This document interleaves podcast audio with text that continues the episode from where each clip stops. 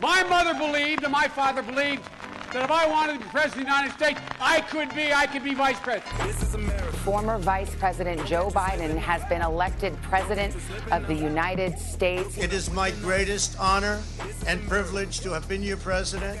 We will be back in some form. We are still deeply divided. Public health experts warned this was coming unless more was done and here we are now. Are you proud of what happened here today? Absolutely. Never before in American history has there been an uprising like this. Of the 75 million Americans who voted for Donald Trump, I don't know how many today are feeling, dear God, what was I thinking? But I would wager a lot more are thinking, let's carry on this fight. Character matters. It matters. Telling the truth matters. The 21st century is going to be the American century because we lead not only by the example of our power, but by the power of our example. That is the history of the journey of America. How has Andrew Cuomo, the longtime governor of New York, gone from one of the most admired members of the Democratic Party to a pariah whose best friends haven't just abandoned him, they've called the removal vans to get him out of office. In a nutshell, the state's top investigator determined that he illegally harassed multiple female co workers, including state employees, within days, party allies, including his old friend Joe Biden, called on him to resign.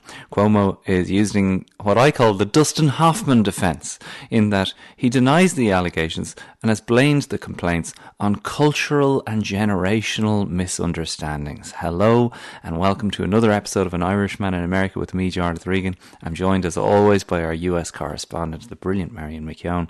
For the last six months, we've turned our focus to the biggest scandals in the history of the Union, and we've gone deep into everything from the Tulsa Massacre, the Lewinsky affair, Iran Contra.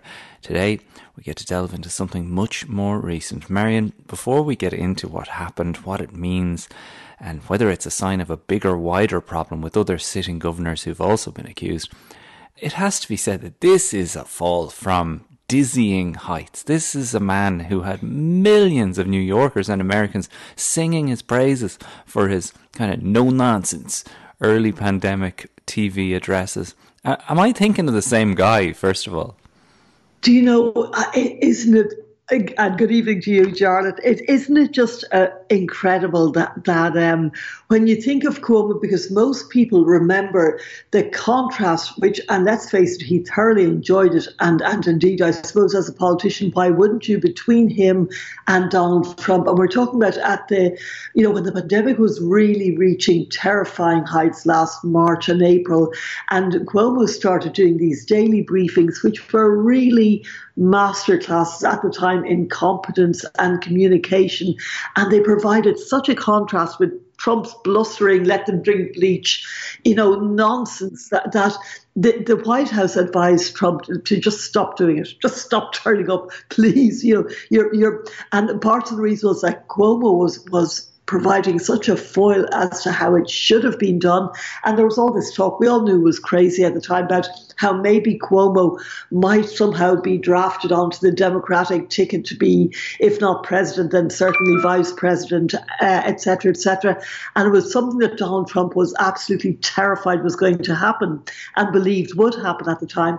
And, you know, uh, like Cuomo, he went, it, so much hubris then, though. He went on to write a book. He got a $5 million advance for a book which was basically Honey, I Shrunk the Coronavirus, you know, where he took more credit than he was due for, for uh, turning New York around, and where he he also just the, the arrogance seemed seemed to to outpace the, the good that he had done. Then, of course, all the stories came out about how, well, in fact, a lot more people had died in New York's nursing homes that, than he had revealed, and that he had sort of fudged figures and, and, and done a lot of things that were really, you know, consistent with the Cuomo a lot of people had been talking about for a number of years. Somebody who would basically do anything, uh, who had such a fierce grip on power in New York, in Albany, that very, very few people were either willing or able to stand up to him. And he also had this kind of Tony Soprano type gang around him of uh, people who, uh, you know, enforcers who were just as tough and just as toxic as he was. So we, we knew. And, you know, the funny thing is, I remember at the time, like, being in New York and talking to two friends of mine who, who were gay, and they said they were now calling themselves Cuomo-sexuals because they loved him so much. And there are all these women who were talking about, oh my God, he's single. You know, he was he was basically became. And I think this happens, and this happened with Giuliani as well after 9-11, when people are in the middle of a desperate crisis where they don't know what the outcome will be, they really gravitate towards a figure that seems to be in control, somebody who seems to be authoritative and competent. And certainly Cuomo was in the early days of, of the COVID the COVID pandemic, just as Giuliani was in the immediate aftermath of 9-11. He showed leadership skills and the leadership skills seem to be invariably a double edged sword. I think of guys like Rahm Emanuel, who could run a country single handed. They're ferocious thugs at the same time. Bill Clinton, hugely competent, hugely flawed as well. It seems that sometimes that a lot of these men just they, they all have an Achilles heel, and you know it seems to just revolve around they crave power for power's sake, and then invariably they abuse power in ways that that are shocking and disturbing. And you know, I, I think that that um, the report which came out by the the New York Attorney General Letitia James was not surprising, but it was still shocking because I I, I don't know anybody who didn't believe the women who accused Cuomo. I don't know anyone who didn't who didn't believe Lindsey Boylan or, or, or any of the other women. And but yet when the, the 168 pages came out, the 200 interviewees, all the footnotes, all the evidence, all the documents, and really what it boiled down to was that he had abused his power in a really sleazy way and that yes, everyone knew he could be a bully and a thug. And I remember talking to, you know, back in the old days when I was based in New York and I would be on the Hillary Clinton campaign bus or whatever, and a lot of the journalists um, had you know, started in Albany, and this was pre Cuomo days, but they all said that if you survive Albany, especially as a woman journalist, you can survive anything because it is the toughest, most macho, misogynistic place, way worse than Washington, D.C., by all accounts, of, of the women I spoke to had worked as journalists in both. I, I, I'm, I'm amazed, Marion. I'm, I'm just amazed by everything I've read uh, in terms of, as you say, the abuse of power because the things that he was doing with these women and these advances that he was making, they're very, on the one hand, they're very high school jock kind of nonsense stuff. Uh, as in, like, what are you thinking approaching a woman in that manner? At any time, you you know, re- regardless of your you know your place in politics, but it's real like it's it's kind of head. I'm rubbing my head as I think about the type of person that does this, kind of suggesting a game of strip poker and uh, going hey yeah. hey you and running your finger down the back of a woman's neck. It's like yeah, I a just, police state trooper who was there to protect him like who was part of his security detail.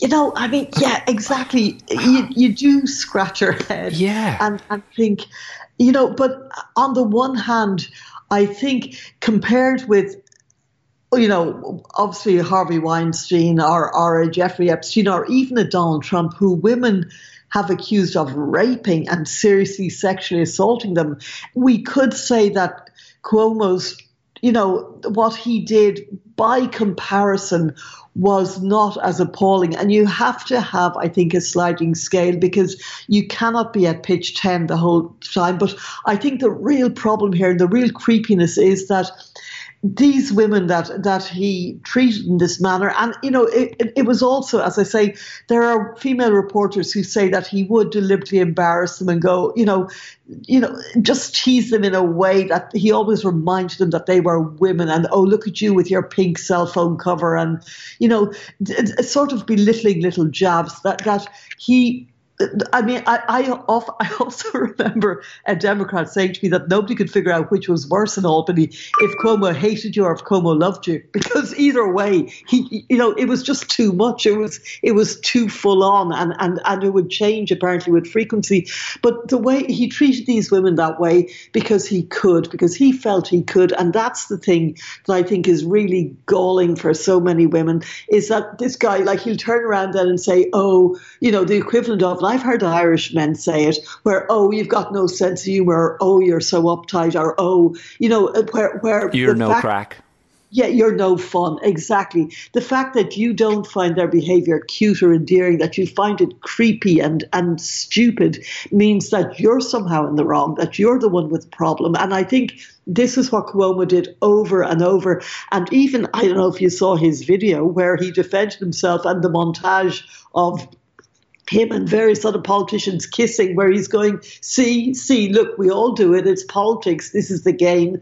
And then he talks about the cultural differences, etc. You know, he he was a bully. He was a sexual bully, and he was a political bully as well. And I think those two things converged. And you know, I still don't think he's going to resign.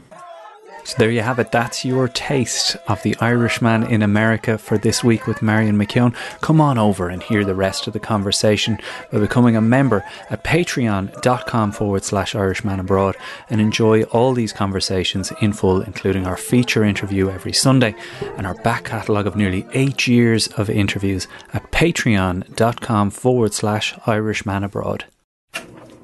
Ready?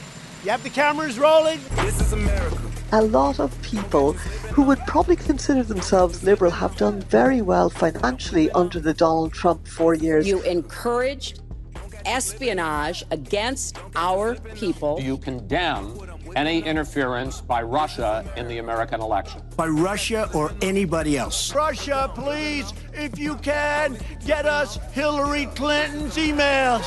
Please, Russia, please. To renew America, we must revitalize our democracy.